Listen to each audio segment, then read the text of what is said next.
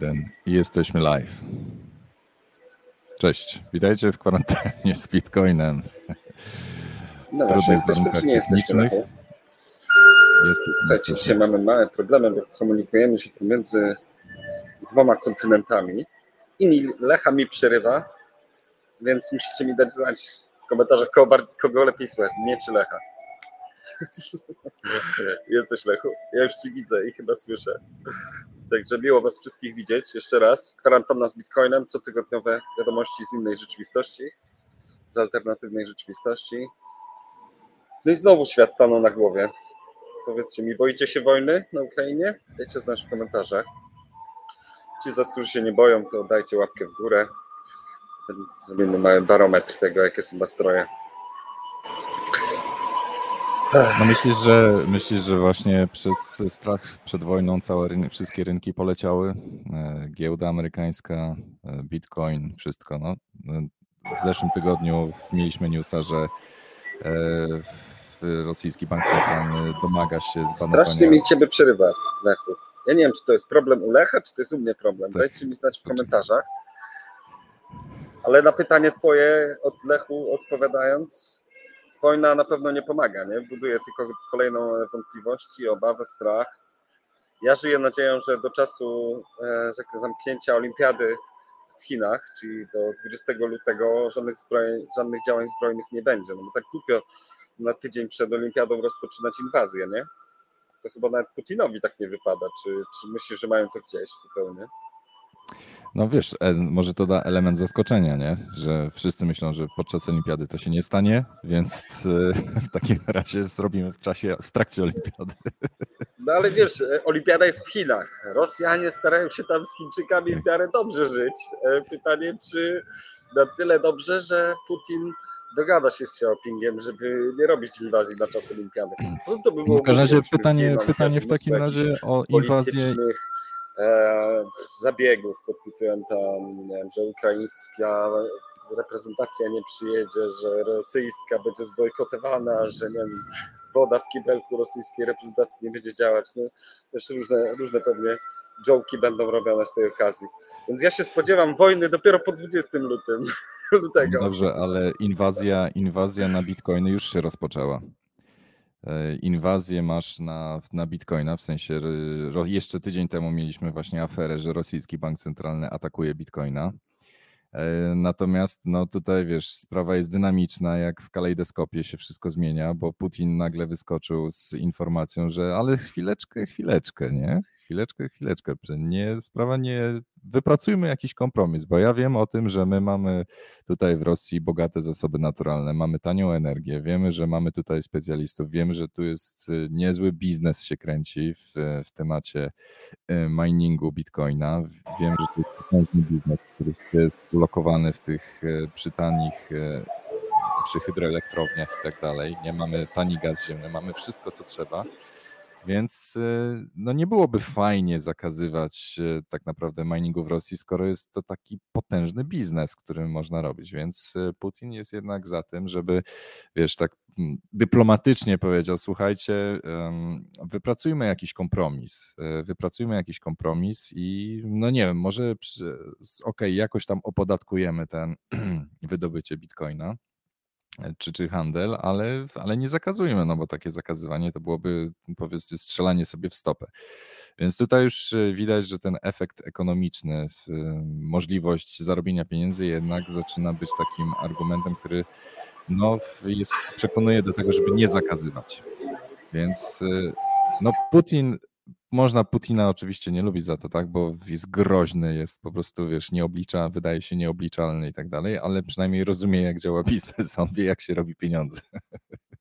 Wiesz co, nam, z moich doświadczeń, jeśli chodzi o kopanie w Rosji, to, to tam jest, tam są po prostu generałowie, którzy już wyrobili sobie jakieś układy z tymi kopalniami i po prostu jak poszła informacja, że jest chęć na ban kopania bitcoinów, to po prostu było kilka telefonów tam w dumie, wiesz, w parlamencie rosyjskim. Ktoś do Putina zadzwonił i powiedział, no Putin, ale ja już mam tak fajnie to wszystko poustawiane, no podzielimy się tym jakoś. Może jakoś to można ugadać i myślę, że tak Putina chyba jakoś ktoś po prostu urobił, żeby wpaść na to, jak to ładnie poukładać. No wiesz, Rosja to jest dość specyficzny kraj. No ale nie zmienia, nie zmienia to faktu, że jest to biznes, tak? A i nie, zabije, nie zabija się kury znoszącej złote jajka.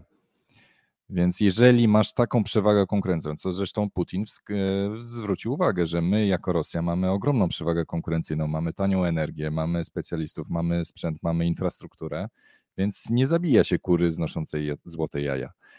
I, I tutaj jednak ten e, argument, argument ekonomiczny może być przeważający, jednak, że w, no w Rosji, oczywiście no, mm, można się spodziewać takiej sytuacji, że będzie to na tyle uregulowane w Rosji, e, że, że tylko tak naprawdę znajomi królika, e, znajomi Putina i tak dalej będą mogli sobie tam kopać i, i robić biznes, albo, albo firmy, które powiedzmy zagraniczne, no bo przecież zagraniczni inwestorzy, Rosja sama sobie tego wszystkiego nie postawi, zagraniczni inwestorzy, którzy przyjadą ze swoimi koparkami, czy to z Chin, czy, czy ze Stanów, czy z, czy z Europy, no to będą musieli się jakoś podzielić. Nie?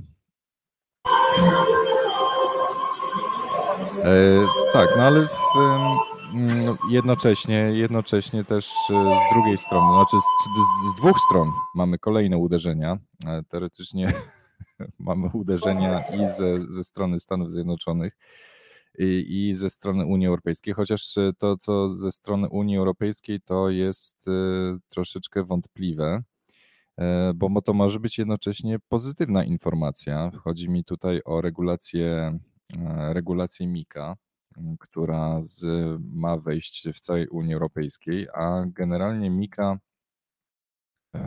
jest to no, w pewnym sensie odpowiedź Komisji Europejskiej e, na, na to, że ten, ta branża zrobiła się już ogromna, tak? Jeżeli mówimy tutaj o, o DeFi, o stablecoinach, e, o całym rynku obrotu kryptowalutami, głównie, głównie chyba w sumie Mika powstała po to, żeby zaadresować temat stablecoinów, no bo wiadomo, e, stablecoiny są tak naprawdę największą solą wokół rządów i banków centralnych, one o dziwo nie bitcoin, tylko właśnie stablecoiny, bo stablecoiny całkowicie no, za, za, bardzo przypominają te surogaty pieniądze, surogaty walutowe, za bardzo, za bardzo kują ich w oczy, więc Mika ma zamiar właśnie uregulować te tematy i przede wszystkim też tematy związane z, z ICO, STO, emisją tokenów, przede wszystkim właśnie w sytuacjach takich, gdzie mamy do czynienia z jakimś centralnym emitentem, czyli jest, jest firma, która emituje swoje tokeny, czy to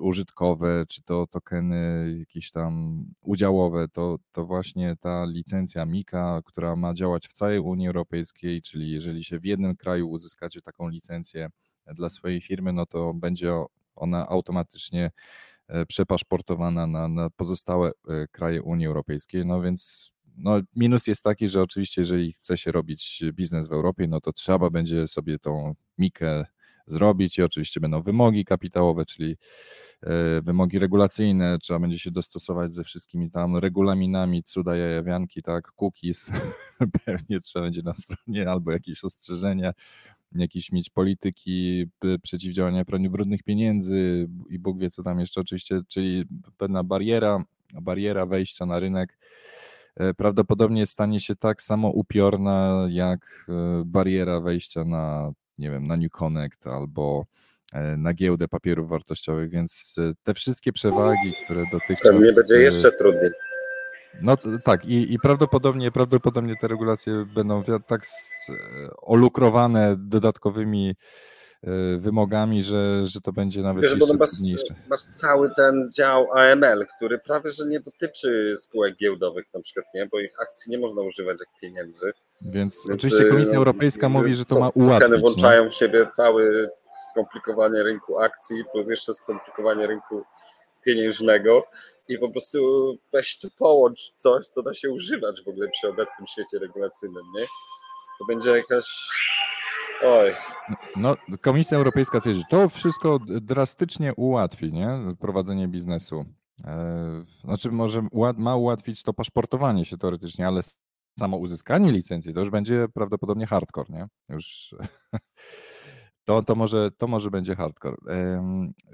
No więc y, jakby wniosek jest taki, że dotychczas e, cała przewaga związana z emisją tokenów, e, z używaniem stablecoinów, używaniem kryptowalut właśnie polegała na tym, że firmy mogły nie stosować się do tego całego mm, obciążenia regulacyjnego, z pozyskiwania jakichś specjalnych licencji, zgód, y, pisania, nie wiem, nie wiadomo jakichś wnioski, proszenia się o pozwolenia, tylko po prostu robiły.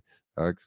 Możesz skupić się na biznesie, wypuścić token, po prostu robić, tak? A teraz będziesz miał właśnie do czynienia z taką sytuacją, że te wszystkie przewagi, które oferował E, oferowała technologia, one zostaną wrzucone w ten sam kierat regulacyjny, co klasyczne instrumenty finansowe, więc e, te przewagi, przewagi znikną.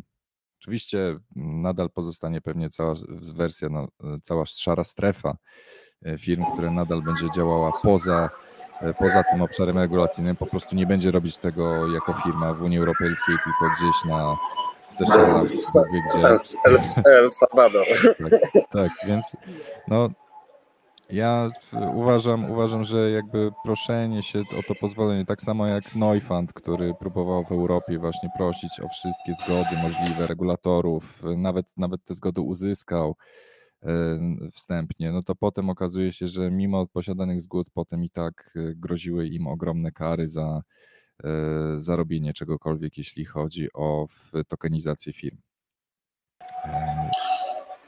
No i no to, to w Europie, a w Stanach Zjednoczonych, w Stanach Zjednoczonych wczoraj gruchnęło, że Biden, Biden oczywiście uważa, że temat kryptowalut to jest kwestia bezpieczeństwa narodowego, więc domaga się jak najszybszego wypracowania E, regulacji e, rynku kryptowalut. Co, co prawda nie wiadomo o jakie regulacje chodzi, o jaki zakres. E, oczywiście to ma być połączenie wielu różnych obszarów regulacyjnych z różnych instytucji, które mają regulować. To ma być jakaś uwspólniona regulacja, gdzie ma być wszystko to z jakoś Ale z tego, co, z tego, co się mówi, wygląda na to, że Biden ma w lutym taka była zapowiedź przynajmniej, nie wiem czy oficjalna, czy nieoficjalna, ma być, ma mieć executive order ogłosić na temat właśnie regulacji kryptowalut. Nie wiem na ile prezydent Stanów Zjednoczonych może to regulować,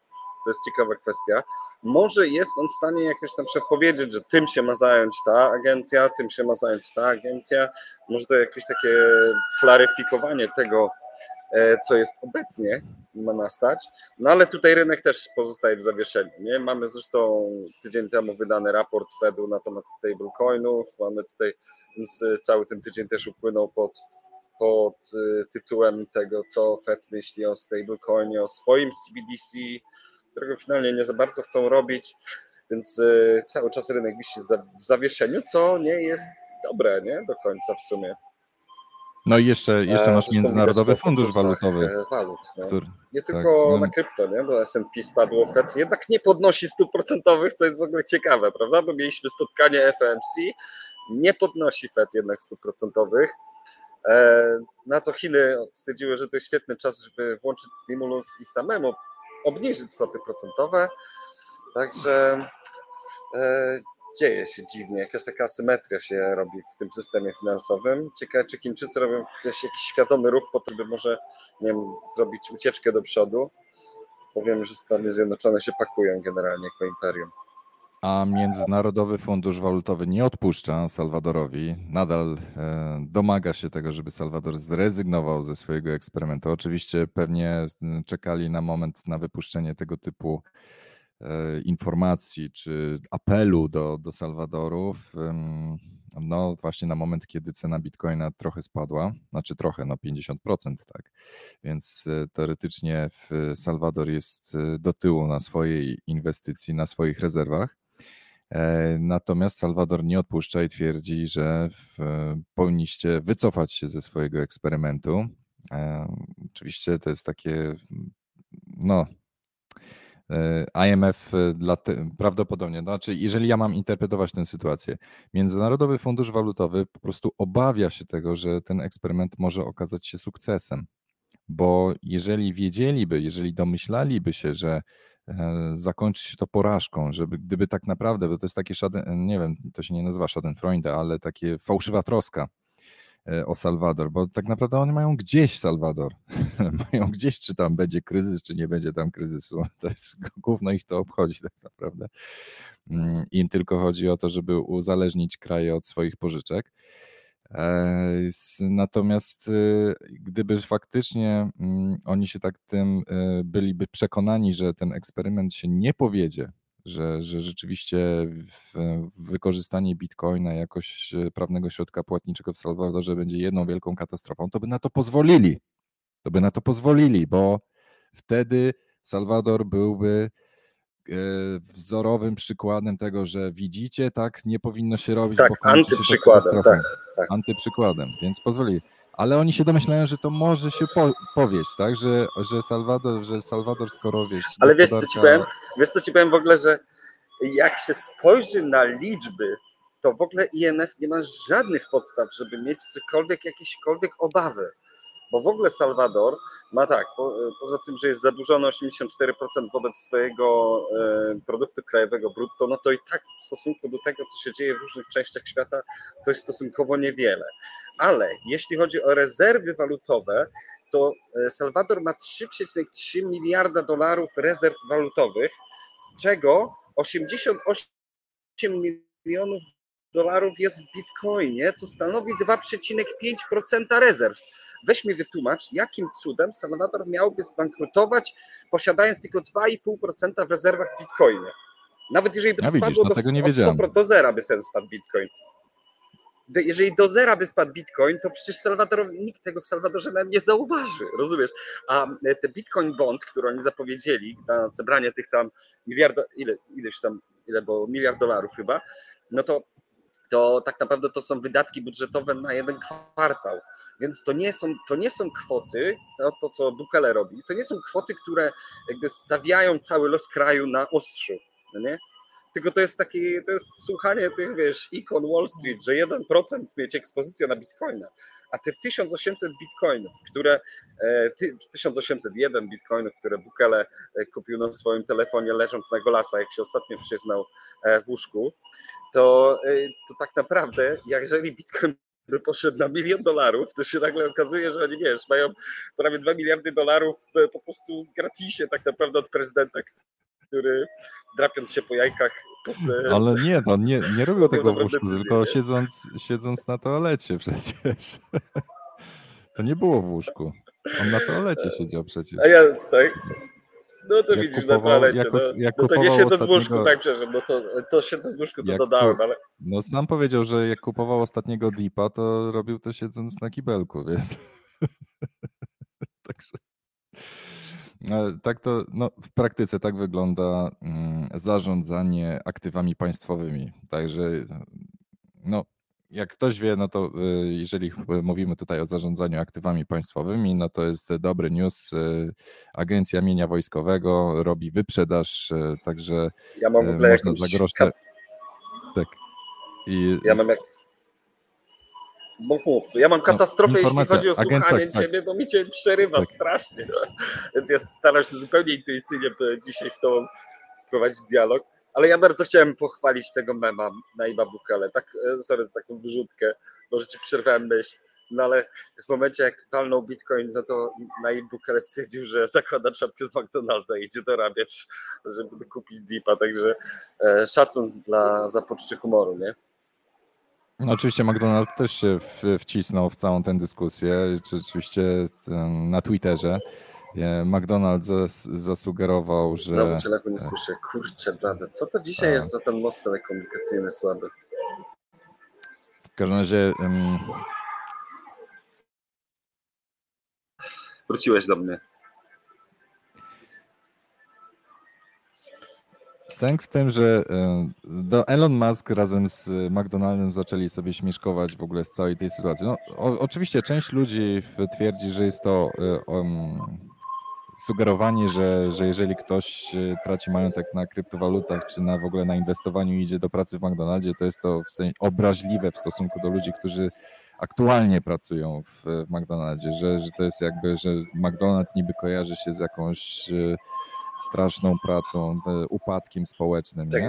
najniżej jest, jak się da. Tak, tak, no i że to jest totalny brak szacunku wobec ludzi, którzy, którzy pracują w McDonaldzie. No, no ale niestety ja myślę, że to, to skojarzenie troszeczkę wynika z tego faktu, że ktokolwiek, kto z Was był w Stanach i, i prze, przeszedłby się do McDonalda, no to to jest nie to, co widać, e, nie wiem, w Polsce czy, czy w Europie w McDonaldzie. Tu, u nas to jest czysto porządek i tak dalej, a natomiast w Stanach Zjednoczonych, no jednak McDonald's to jest, wygląda przerażająco czasami, momentami, tak? Masz do czynienia z ludźmi, którzy wychodzą właśnie z jakiegoś dołka, e, nie, nie kryptowalutowego, tylko dołka po jakimś ciężkich dragach, więc to, to jest naprawdę nie, często niebezpieczne miejsce i takie ciężkie warunki pracy są tam rzeczywiście. Więc...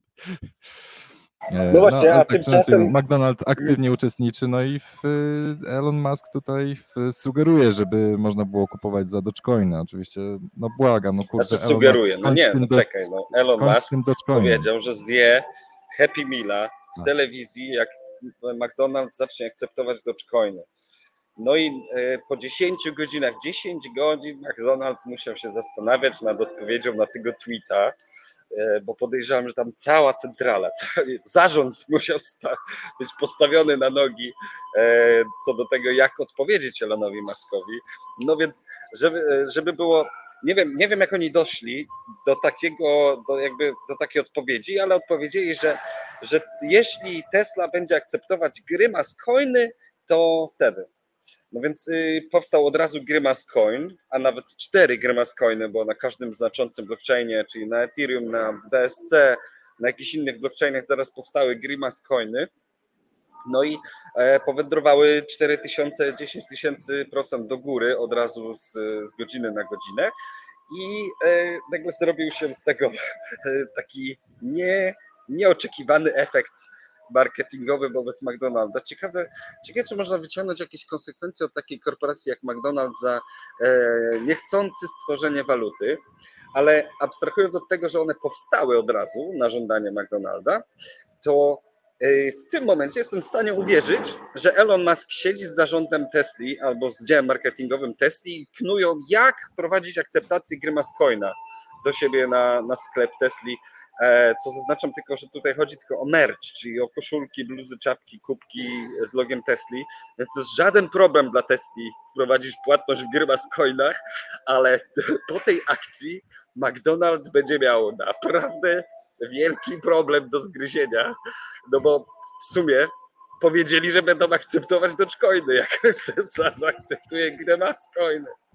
Więc w tym tygodniu będzie chyba kolejny odcinek telenoweli McDonald i Dogecoin e, się rozwinie. No ja by, mnie by nie zdziwiło, gdyby Elon się zdecydował na taki ruch, szczerze mówiąc. No, prawda, prawda jest taka, że McDonald's w Salwadorze przyjmuje płatności w bitcoinach. Tak, Więc... jakoś nie mieli z tym problemu. Co jak, co, co jak co, McDonald's przyjmuje płatności w bitcoinach i to właśnie w Salwadorze i nie ma z tym żadnego problemu. Tam na terminalach e, w McDonaldzie jest, jest zainstalowane oprogramowanie OpenNote, y, znaczy bramka OpenNote y, i, i spokojnie można płacić Lightningiem w, za grosze, więc jak najbardziej tutaj Bitcoin nadaje się do płatności wbrew niedowiarkom i hejterom. E, Samemu Elonowi, który uważa, że Dogecoin jest lepszy, jeśli chodzi o płatności.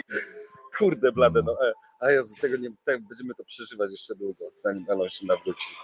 No, no ale dobrze, że przynajmniej Reasumując, reasumując, Międzynarodowy Fundusz Walutowy obawia się właśnie tego, że w Salwadorze się projekt powiedzie i on będzie wzorem do naśladowania, bo tutaj już Max Kaiser twierdzi, że kolejny kraj w Ameryce Południowej szykuje się do zrobienia takiego samego kroku jak Salwador i mm, no, ja bym oczywiście tutaj miał mieszane takie, wiesz, e, oczekiwania co do tego, że lawina ruszy, tak, kolejnych krajów, które będą to samo robić, no ale jakiś kolejny Ponoć, ponoć ma być kolejny kraj ogłoszony, który Ale pójdzie drogą Salwadoru. Ja pięknego tweeta dzisiaj przeczytałem, że Salwador to jest, to jest gość, który wyszedł sam tańczyć na, na ulicę, nie? na jakiś publiczny plac. Tak.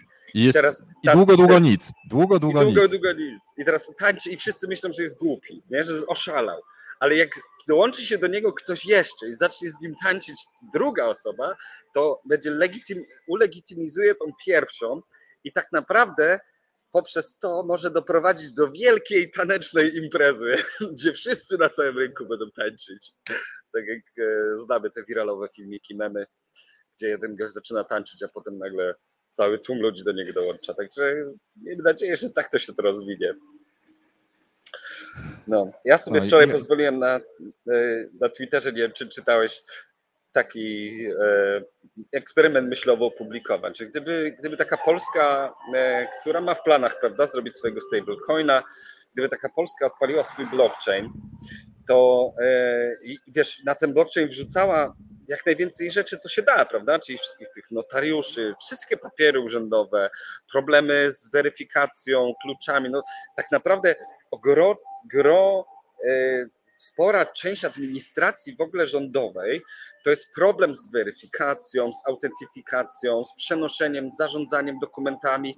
Tam e, podejrzewam, że no może, może tutaj przeszacuję, ale z 80% administracji to sprowadza się do takich infrastrukturalnych rzeczy, które blockchain może rozwiązać. I teraz pytanie brzmi, czy taki kraj, który wejdzie w all in na blockchaina nie, i zacznie automatyzować te procesy, ograniczając konieczność posiadania rozbudowanej administracji. Ja wiem, to jest bardzo niepopularne, bo przecież administracja rządowa to jest największy elektorat, jaki można mieć, będąc przy władzy, więc tylko tak naprawdę motywacja jest do tego, żeby go powiększać, a nie obniżać. Ale takie Ethereum, które mając 21 milionów użytkowników Metamaska było w stanie zarobić 20 miliardów dolarów w zeszłym roku dla, dla górników, no to jeżeli taki kraj jak Polska, mając 40 milionów ludzi, czy tam 38, i to jest daily active users, że oni codziennie używają, prawda? Bo każdy z nas dokonuje codziennie transakcji, e, posiadając pieniądze, no to każdy z nich dokonując transakcji, generując fee, no to czy taki kraj nie byłby się w stanie utrzymać tylko z opłat transakcyjnych, bez żadnych podatków już wtedy, nie?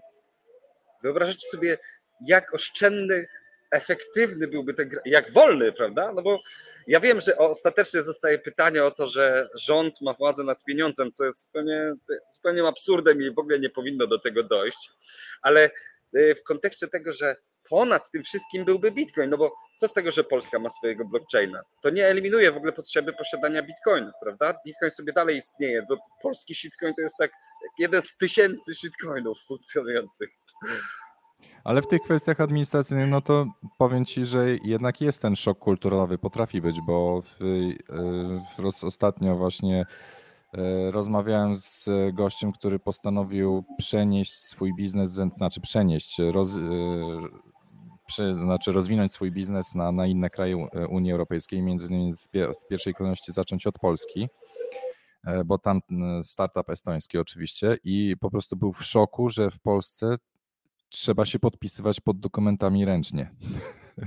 że tam w ogóle nic, że to jest jakieś cofnięcie się po prostu do średniowiecza. Średniowiecze, słuchaj, średniowiecze. no. Tak. E, Że co wysyłasz to później gołębiem pocztowym do urzędu. Tak, i że, że poziom, poziom komplikacji, poziom, o, o, znaczy z jednej strony właśnie powiedział, że jest, wszyscy są bardzo pomocni w Polsce, że jest super, tak, że, że środowisko też e, tutaj takie startupowe jest bardzo fajne i tak dalej, ale, ale jak dochodzi do jakichś czynności administracyjnych czy umownych, to po prostu nie ma przebacz, wszędzie musi być ten podpis ręcznie wykonany i to jest po prostu nie do przejścia. Nie? Ale to jest też ciekawe, no bo te podpisy, znaczy te podpisy to jest tak mało wiarygodna w ogóle forma Tak. weryfikowania czegokolwiek. Przecież wiesz, taki, nie wiem, wniosek, trafia gdziekolwiek, tam do sądu, do, do urzędu jakiegoś i tam masz, wiesz, załóżmy 40 stron jakichś papierów we wniosku, nie wiem, o dotację i tam na każdej stronie musi być podpis, jakby to miało w ogóle znaczenie, nie, że jest na każdej stronie, ale dobra, no za, oczywiście zaraz prawnicy powiedzą, że ma, no ale na koniec dnia nikt nie weryfikuje, czy to faktycznie ta osoba podpisała, która miała to podpisać. W ogóle ni- że nikt w urzędzie nie bierze, nie patrzy na wzór podpisu, nie wiem, jakiś ogólnie dostępny w internecie. Ale jeszcze każą, każą ci do tego dodać pieczątkę firmową. Oprócz tego jeszcze pieczątkę to może- imienną. Pieczątka imienna, bo sam podpis też nie wystarczy. Musi być pieczątka firmowa, pieczątka imienna, żeby musi być wyraźny podpis na pieczątce imiennej. No po prostu jakiś horror, tak? I już- nie mówiąc o właśnie o tych kwestiach, y, nie wiem, na przykład związanych z jakimiś dotacjami, czy, czy w ogóle, to tam to już jest poziom y, tej biurokracji jest niesamowity. No ale Sami- tak czy nie, to jest pewien szok. Dla Estończyków, tak, dla Estończyków jest to szok. No wiesz, mi się zdarzało słyszeć, że urzędnik powiedział, że trzeba, że trzeba się podpisać in blanco na jakimś dokumencie. Rozumiesz? Gdzie w ogóle to jest, to jest jakiś absurd, nie? To jak, jak ktoś ci mówi, to ale przecież to pana podpis na tym wekslu. Ale to nie była moja ręka, nie? To, to, coś tam, to mów, że to Tak. nie twoja ręka podpisywała. Tak, jak to w tym, parafrazując No. e, pewien znany film. Tak, dokładnie. Słuchajcie, no e, jest e, ciężko nie powiedzieć, bo to jest e, temat, em, temat, który tu wisi w powietrzu. Mówimy tutaj o tym, że Rafał Zaorski rozkręca aferę i próbuje zniszczyć algorytmicznego stablecoina z Luny. Wiadomo, że w Polsce społeczność lunatyków jest ogromna, to tutaj zadziwiająco ogromna społeczność lunatyków związanych z projektem Terra Luna. Ja nie wiedziałem w ogóle, że to jest jakiś tak- to jest osobny świat. Jakby w Polsce ludzie lubią takie e, egzotyczne projekty czasami, nie wiem, jak BitConnect albo e, jakieś tam Dascoiny i, i tym podobne. Oczywiście wkurzymy wiele osób, wkurzymy, wkurzymy po prostu wiele osób. Tak. ale, ale Rafał Zaorski zaczął. E, Rafał Zaorski zaczął i przy, zamierza przypuścić jak biała krwinka atak spekulacyjny na e, stablecoina w e, UST mm, opartego na, na Terra Luna. E, Więc z- zobaczymy, co się będzie, na ile będzie bit, Na. Twitterze się gotuje. Gotuje się Tak, na Twitterze. tak, tam tak, tak. Duckwon się tam, Duckwon? Wszyscy Nie, się obrazili, nie? obrazili się na, na Rafała, wszyscy Na nagle- Polaków. Tak, Polacy próbują zniszczyć taki wspaniały projekt. No właśnie. Ale no, Rafał- no, problem, Rafał- problem teoretycznie zac- zacząłem, bo ja, mo- może zacznijmy od tego. Ja ol, dotychczas olewałem ciepłym moczem w ogóle tego typu shitcoiny, tak, jak Terra Luna, w ogóle nie zwracałem uwagi na to, że o, gdzieś tam coś sobie robią, nie? Jakiś kolejny shitcoin. E, Natomiast no, faktycznie okazuje się, że w Polsce jest ogromna, ogromna społeczność ludzi, którzy śledzą ten projekt i, i prawdopodobnie przyciągnięci tym, że właśnie jest bardzo wysokie API, APY na w, em, 20% bodajże, czy tam 19,5% na e, stakeowaniu w stablecoina UST, który jest, jakby chwalony jest za to, że jest algorytmicznym stablecoinem, że nie wymaga żadnego kolaterala takiego fizycznego, faktycznego pokrycia w dolarach, że, że dzięki temu jest bardziej, można powiedzieć, zdecentralizowany albo odporny na, na ataki regulacyjne, mm, no, tak jak na przykład Tether albo USDC e, i że taki algorytmiczny, no to, to, na pewno, to na pewno są zalety. E, Natomiast y, no, problem jest właśnie z tym, z tą kwestią tego kolaterala faktycznego, nie? bo tam jest y, algorytmiczne stablecoiny historycznie mia, miały bardzo duże problemy z utrzymaniem PEGA.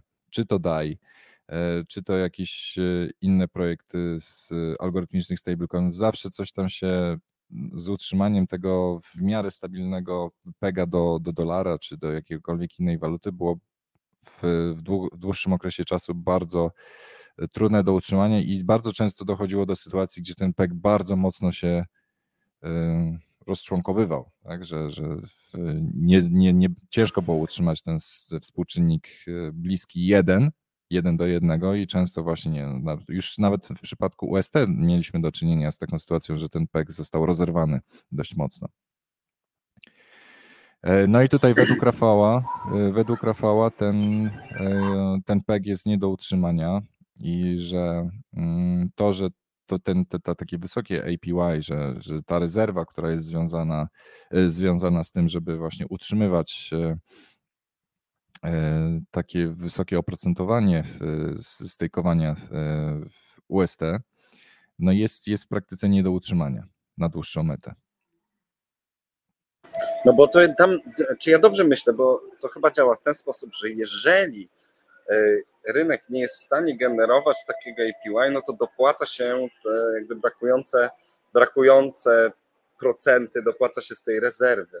Tak? Jeżeli, a jeżeli zarabia, bo jak się tam stejkuje, to te pieniądze później też pracują na jakichś rynkach pieniężnych dodatkowo, że tam i te, ci stejkujący jakby mają zagwarantowaną jakąś stopę zwrotu, te 19,5%, co jest strasznie dużo generalnie i właśnie gwarantem jest ta rezerwa, tak jak ja to rozumiem. Jeżeli to źle rozumiem, to wyprowadźcie mnie z błędu.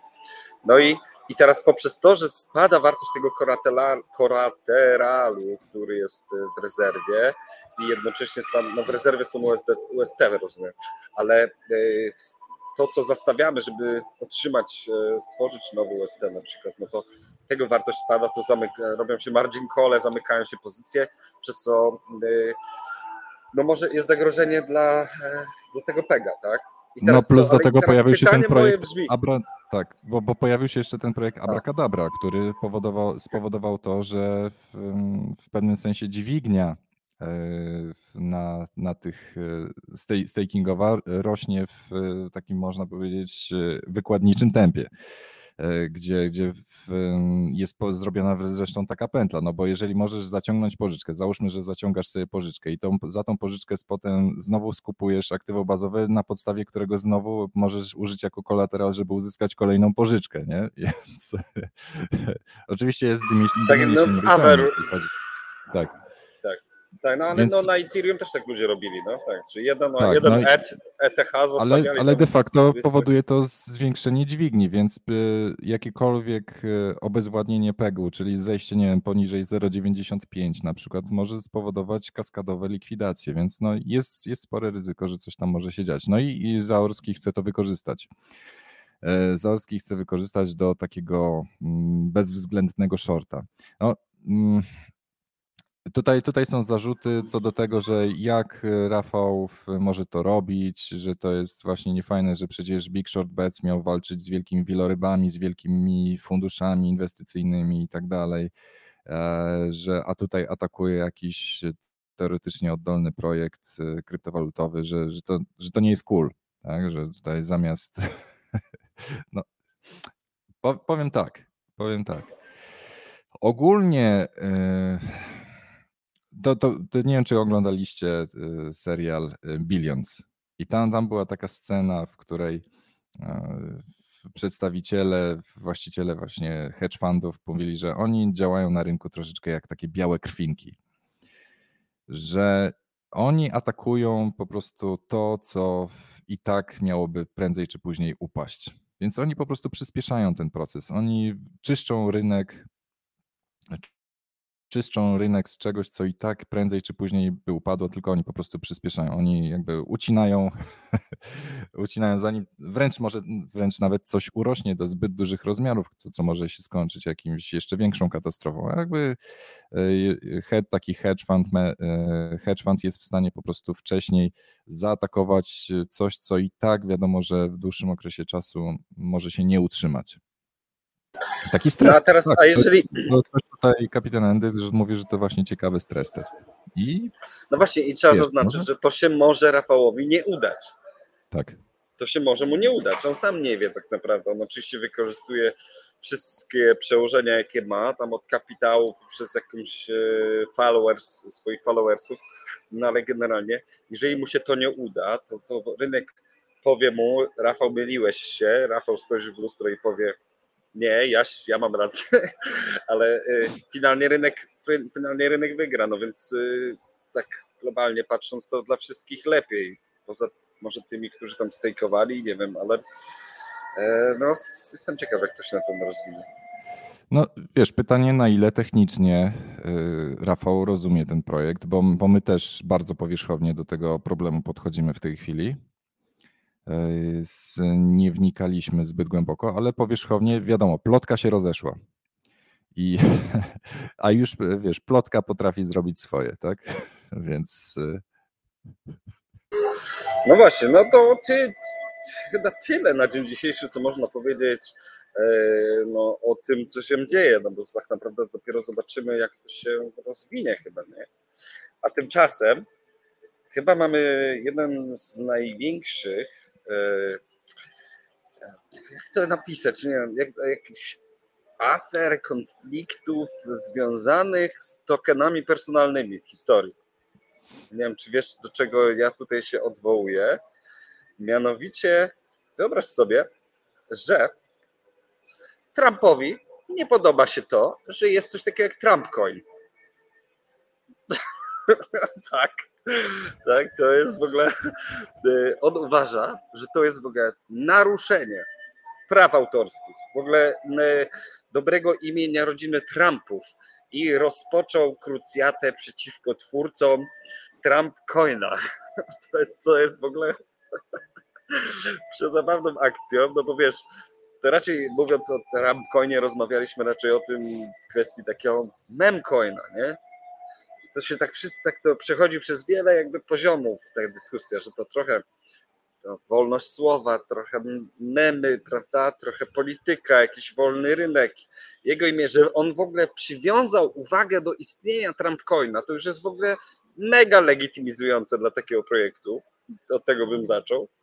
No a twórcy Trump Coina e, no raczej nie śpią spokojnie na pewno dzisiaj. No jestem ciekaw, No, słuchaj, Trump-. E, Trump odpala swój własny social network, e, własny serwis społecznościowy, nie wiem, własną wersję Twittera czy Bóg wie czego i będzie walczył o ten rynek mediów społecznościowych. Także no teraz masz, nie wiem, serwisów wideo i tak dalej, robi się cała masa. No jest, e, teraz masz przecież, nie wiem, Twitcha, Rumble, jakieś e, Libri, w ogóle całe mnóstwo. Oczywiście wiadomo, efekty sieciowe jakie są, jakie są. Wszędzie trzeba być, wszędzie trzeba się zbackupować. Nie wiadomo, z której platformy cię wytną. Wczoraj Rafała Zaorskiego, przecież Rafał Zaorski z sekundy na sekundę stracił konto na YouTubie. E, No podczas- tam wiesz, pewnie się fani Jarząbka skrzyknęli, żeby go tam... Tak, tak, bo właśnie to. YouTube ma takie ciekawe automatyczne algorytmy, że, że wystarczy, że jakaś grupa z, nagle, wiesz, w krótkim okresie czasu kliknie zgłoszenie danego wideo, to automatycznie algorytmy zrzucają y, dany kanał, zrzucają dane wideo i, i potem ewentualnie właściciel kanału się odwołuje, jest y, cała, cała procedura, gdzie ktoś sprawdza, czy rzeczywiście to był e, jakiś e, Sybil atak na, na dany kanał, czy, czy nie. Więc no, ale No, jednak ale- automatycznie. Tak, no, no bo wyobraź sobie, że na danym kanale by rzeczywiście coś szło niedobrego, no i algorytm musi zareagować jakoś, tak? Ludzie zgłaszają, więc. No ale wiesz, z jednej strony tak, tak traktuje twórców, nie? Z drugiej strony na przykład nie da się zło, zgłosić reklamy na, na YouTube, nie? Czy Tak. jak leci No reklama to, te, to, to jest dziwne, tak? Jak leci ten skam, dokładnie, dokładnie.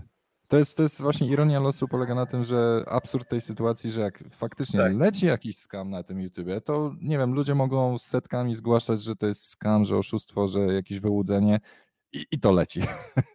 to jest nie, niepojęte. No, Niepojęte. Coś tam. No więc e, zobaczymy, co się z Trumpcoinem będzie działo. No jest e, generalnie ciekawa kwestia. Że Trump w ogóle jeszcze żyje, nie? Ja nie wiem, co tam Trumpa słychać, szczerze mówiąc, nie jestem jakimś jego fanem.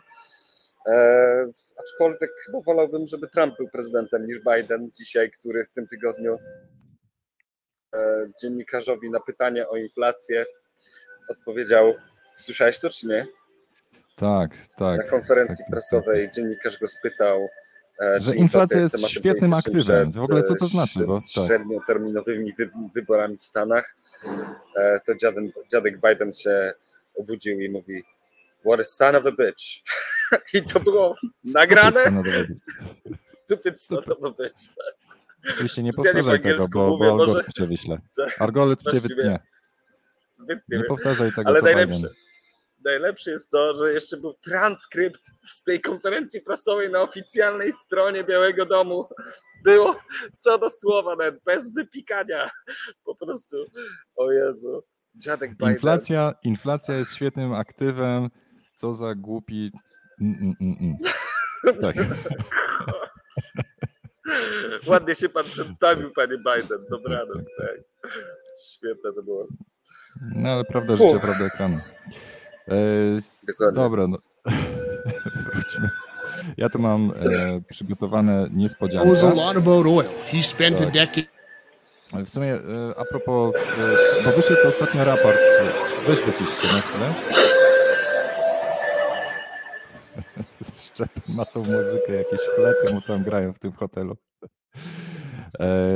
W każdym razie wyszedł ostatnio raport kilka dni temu, że inwestycja w bitcoina ma dwa razy niższy E, negatywny efekt klimatyczny niż inwestycja tej samej kwoty w indeks SP 500, czyli jeżeli inwestujecie w indeks spółek giełdowych na amerykańskiej giełdzie, to de facto inwestujecie w firmy, które mają e, negatywny wpływ na klimat, czyli nie, na przykład emitują CO2 i tak dalej, i tak dalej. Więc Paradoksalnie inwestycja, co, co może się wielu, dla wielu osób może być zaskoczeniem, inwestycja w bitcoina ma zdecydowanie dużo niższy negatywny efekt klimatyczny niż inwestycja w zwykłe spółki giełdowe. Oczywiście automatycznie pojawiają się e, komentarze, że no tak, ale to jest realna gospodarka, która zatrudnia ludzi i tak dalej, więc to już usprawiedliwia w sensie negatywny wpływ klimatyczny. A to prawda jest taka, że w branży bitcoinowej e,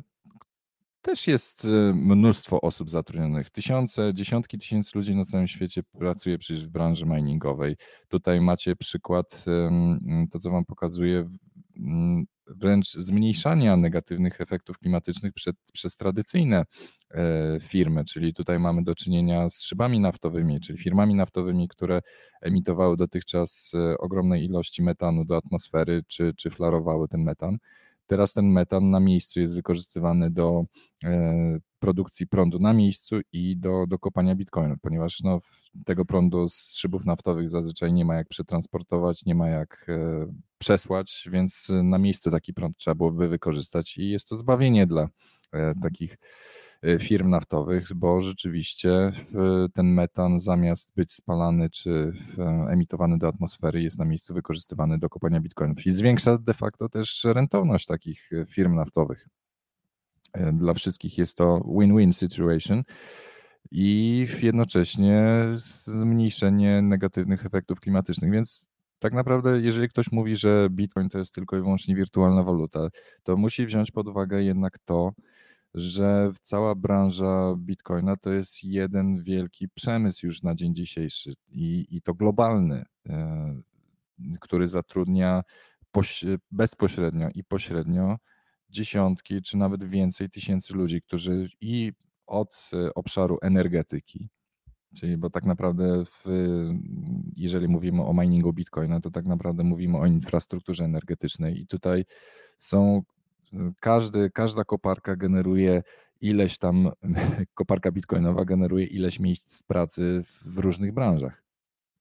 I o, czyli mówimy tutaj od wręcz miejscach pracy od branży energetycznej aż po software e, development, więc to są, to jest praca, to jest gospodarka, to jest wpływ, realny wpływ na PKB dla Y, który generuje, generuje dziesiątki tysięcy ludzi. Ja nie wiem, nie, nie potrafię tego dokładnie oszacować, ale mogę tylko domniemywać, że to nie są małe liczby, więc to jest realna gospodarka, więc to nie jest tylko i wyłącznie wirtualna waluta, która istnieje w nie wiadomo jakim metaversie, to, to ma realny wpływ na, na to, jak funkcjonuje y, na dzień dzisiejszy już nasza mm, nasze kraje de facto, tak? To nawet, nawet przykład tej Rosji, y, i Putina, mm, który przecież e, stwierdził, że, że nie może powstrzymywać rozwoju branży kryptowalutowej do końca w Rosji, ponieważ jest to ogromny potencjał, jest to ogromny, e, przecież jest to zasilenie, zwiększenie rentowności elektrowni, które de facto nie mają komu sprzedawać tej energii w Rosji, tak? no, a oni produkują tę energię od groma, tak? wręcz kipi, ki, Rosja kipi energią, kipi gazem ziemnym, kipi hydroelektrowniami. Więc y, no, w, wirtualna waluta, ale w, tak naprawdę mamy do czynienia tutaj z realną gospodarką. No i na koniec, na koniec dzisiejszego odcinka, wiadomo, e, musi być mem. E, zaraz zobaczymy. A nie, przepraszam, jeszcze, jeszcze na koniec, e, jeszcze na koniec tutaj e, mówimy, e, w mojej osobistej opinii każdy powinien posiadać koparkę E, w domu w tej czy innej formie, czy e, każdy powinien e, kopać. Kopanie powinno być jak najbardziej zdecentralizowane. Tutaj nawet Jack Dorsey z, z Twittera właśnie chwalił się swoją koparką, którą zasila z swojej małej elektrowni wodnej. Co prawda ona z tego co widać na tym etapie jeszcze nie jest nawet podłączona do internetu, ale każdy, każdy de facto moim zdaniem powinien kopać. E, wydaje się to może skomplikowane i rzeczywiście no, do dzisiejsze koparki są te, które są, mówimy tutaj o ASICach, są bardziej produkowane z myślą o takim przemysłowym zastosowaniu w, w, data, w data center, w kontenerach, czy, czy w miejscach, gdzie mogą sobie spokojnie, głośno e, pracować e, i generować ciepło. Natomiast e, moim zdaniem branża jednak powinna iść w stronę tego, żeby kopanie bitcoinów było jak najbardziej możliwe w każdym domu, w każdym mieszkaniu. Potencjał jest, bo w, można w ten sposób wykorzystać ciepło do ogrzewania mieszkania jako alternatywę źródło ciepła. Ale też mówiłem tutaj o decentralizacji, bo ostatnio też, e, co jest ciekawe, zrobiło się głośno o solo miningu, czyli w, i też panuje taki, ja nie wiem, taki nie, niezrozumiały moim zdaniem mit dotyczący tego, że kopanie jest tylko dla dużych, że, że to jest takie, mm, mamy do czynienia z sytuacją, że tylko duzi zarabiają na miningu, a to jest nieprawda. No, każdy zarabia proporcjonalnie do włożonej mocy obliczeniowej do sieci, więc y, większy kapitał, większy zarobek, ale mniejszy kapitał, no to proporcjonalnie mniejszy zarobek, ale to nie jest tak, że tylko duże kopalnie w są w jakiś tam sposób rentowne. Każdy, każdy kopacz, e, być może e, zysk e, czy przychody są niższe, owszem, dla małego kopacza, ale zysk jednostkowy potrafi być nawet większy procentowo, bo duża kopalnia musi zainwestować w całą infrastrukturę, odpowiednie przyłącza energetyczne, w, nie wiem, kontenery, w hale, w bezpieczeństwo, ubezpieczenia, Bóg wie co tam jeszcze. Natomiast zwykły kopacz, który w domu musi posiadać tylko i wyłącznie koparkę i dostęp do internetu. Więc zysk jednostkowy dla, mm, dla zwykłego kopacza może być procentowo nawet większy. Już, a teraz y, zrobiło się też głośno o tak zwanym solo miningu, czyli y, niekopania, niekopaniu w pulach razem z innymi górnikami i, i proporcjonalnego działania urobku do swojej mocy obliczonej, ale liczenie na troszeczkę na łód szczęścia, i liczenie na to, że, że nasza, nasza koparka w, będzie miała na tyle szczęścia wręcz jak na loterni i trafi, trafi cały blok i cała nagroda za blok, czyli na przykład w tej chwili 6,25 bitcoina plus tam opłaty e, fee transakcyjne spłynie w całości na nasze konto i jest to możliwe do konfiguracji. E, oczywiście nie będziemy mieli stałych, e, równych, małych przychodów, ale możemy liczyć właśnie na taką mm, potężną nagrodę za blok. Oczywiście prawdopodobieństwo takiej sytuacji jest e, dosyć małe. Dla przykładu, jeżeli ktoś ma wiem, S koparkę S19 Antminera, no to prawdopodobieństwo tego, że w, trafi cały blok, to jest raz na 30 lat, ale ostatnio na Twitterze zrobiło się głośno o ludziach, którzy właśnie do, robią solo mining i, i wręcz nawet na małej mocy obliczeniowej relatywnie mieli na tyle szczęścia, że, że trafili, więc no to jest swego rodzaju loteria, tak samo jak się słyszy o, o ludziach, którzy wygrali w Totolotka, ale tutaj prawdopodobieństwo wygranej jest dużo większe moim zdaniem mimo wszystko. Więc można rzeczywiście mieć stałe, stałe przychody, stałe zyski, małe, niewielkie, albo też właśnie liczyć na uszczęście. Jeżeli ktoś ma starą koparkę, no to na zasadzie może ona, jeżeli nawet ona nie jest rentowna pod względem zużycia energii e, w stosunku do, do przychodów, które generuje, no to można ją przestawiać na tak zwany solo mining i liczyć na, jak, jak kupować sobie los na loterię w ten sposób. No i jednocześnie zwiększać de decentralizację miningu, bo jednak ja przewiduję osobiście, że e, w przyszłości będziemy mieli do czynienia z sytuacją taką, że te duże centra obliczeniowe jednak będą takim, wiesz, solą w oku e, i regulatorów, i rządów, i to one będą na celowniku wszelkich regulacji, ataków i, i czy to ekologów, czy zwariowanych ekologów, czy, czy, czy rządów, że, że tutaj mam wielkie centrum obliczeniowe i tutaj no to jest jednak e, zawsze łakomy kąsek i cel do, do ataku, a jednak w sytuacji, kiedy mamy do czynienia e, z tym, że każdy komputer to jeden głos, e, nie, im większa decentralizacja właśnie miningu, tym, tym będzie trudniej zaatakować sieć Bitcoina, no bo centrum danych obliczeniowych, to które widać, które jest wielkie, które pożera masę energii, no to łatwo zaatakować e, miliony ludzi, którzy ma w domu, mają w domu koparki, już trudniej. E, no i tutaj właśnie to, co wspomina e, Dworek, miejmy dużą nadzieję, że Intel wprowadzi specjalne nowe chipy ASICi, które prawda, ja sobie mogę tylko wyobrazić, że mogą zostać zastosowane w komputerach PC jako dodatkowy chip na płycie głównej, który może być montowany stricte przeznaczony do tego, żeby e, zajmować się kopaniem bitcoina na, na zwykłym PC, co z punktu widzenia rynku konsumenckiego może być bardzo, bardzo fajne. No bo w tej chwili ciężko mi sobie wyobrazić, żeby zwykły konsument kupował sobie taką głośną, e, głośną, zobaczcie, jak to po prostu hałasuje, tak?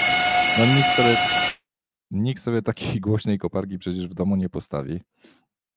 E, co prawda rigi GPU e, na kartach graficznych już prędzej, ale, ale takiego myśliwca sobie e, nikt w domu przecież nie, nie ustawi, chyba że go jest w stanie wyciszyć, czy postawić w garażu, czy gdziekolwiek. Więc czekamy, czekamy na rozwiązania konsumenckie, stricte konsumenckie i to jednocześnie w dodatku rentowne, czyli tutaj duże nadzieje pokładam w Intelu, że no tak mogę sobie tylko wyobrazić, że będziemy mieli dodatkowy chip do, na, na płycie głównej do zainstalowania stricte e, przeznaczony do miningu.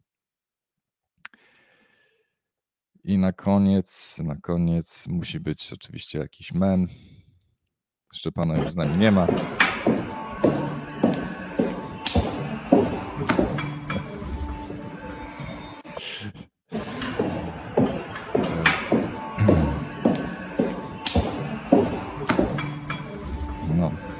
To było w temacie tego, że IMF, IMF jednak próbuje powstrzymać, powstrzymać psychicznie, psychologicznie inne kraje pójściem drogą Salwadoru.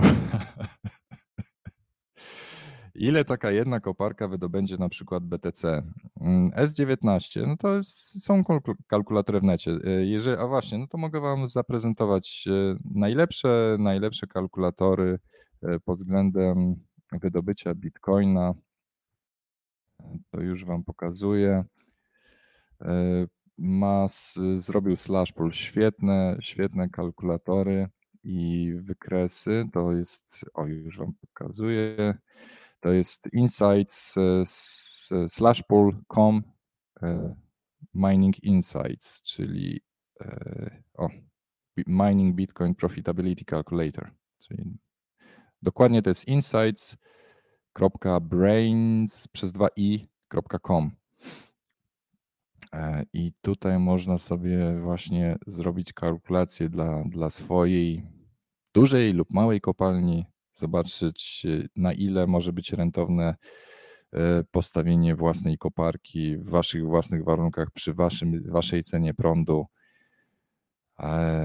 przy odpowiednich nakładach finansowych. No, są bardzo zaawansowane e, opcje do ustawienia można, czyli ile faktycznie, jaki kapitał poświęciliśmy na całą instalację, ile nas e, kosztuje dodatkowe koszty operacyjne obsługi tego, co robimy. No bo de facto nie tylko liczy się koszt energii, ale koszt y, obsługi. No w przypadku dużo, dużo większych kopalni, no to trzeba zatrudnić osoby, które będą na bieżąco tam monitorować, naprawiać i tak dalej. Więc no oczywiście jak mamy w domu, no to nasz miesięczny op, koszty operacyjne to jest de facto nasz czas poświęcony na to, żeby włączyć i wyłączyć koparkę albo ją zrestartować prawdopodobnie, nie?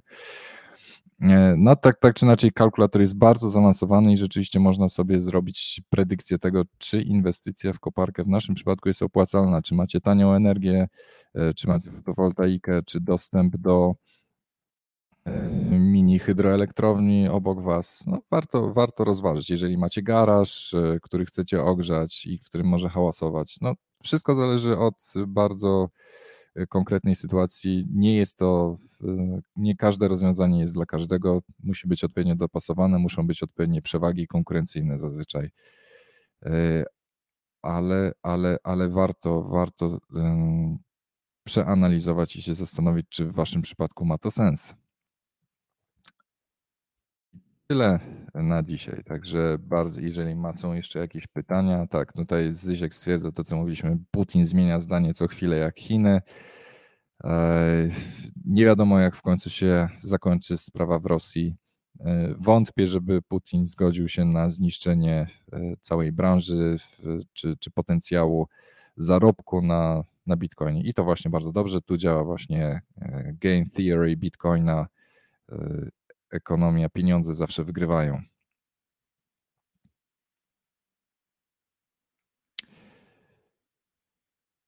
Bez Szczepana jest mniej śmiesznie, więc kończę na dzisiaj. Do zobaczenia. Pa.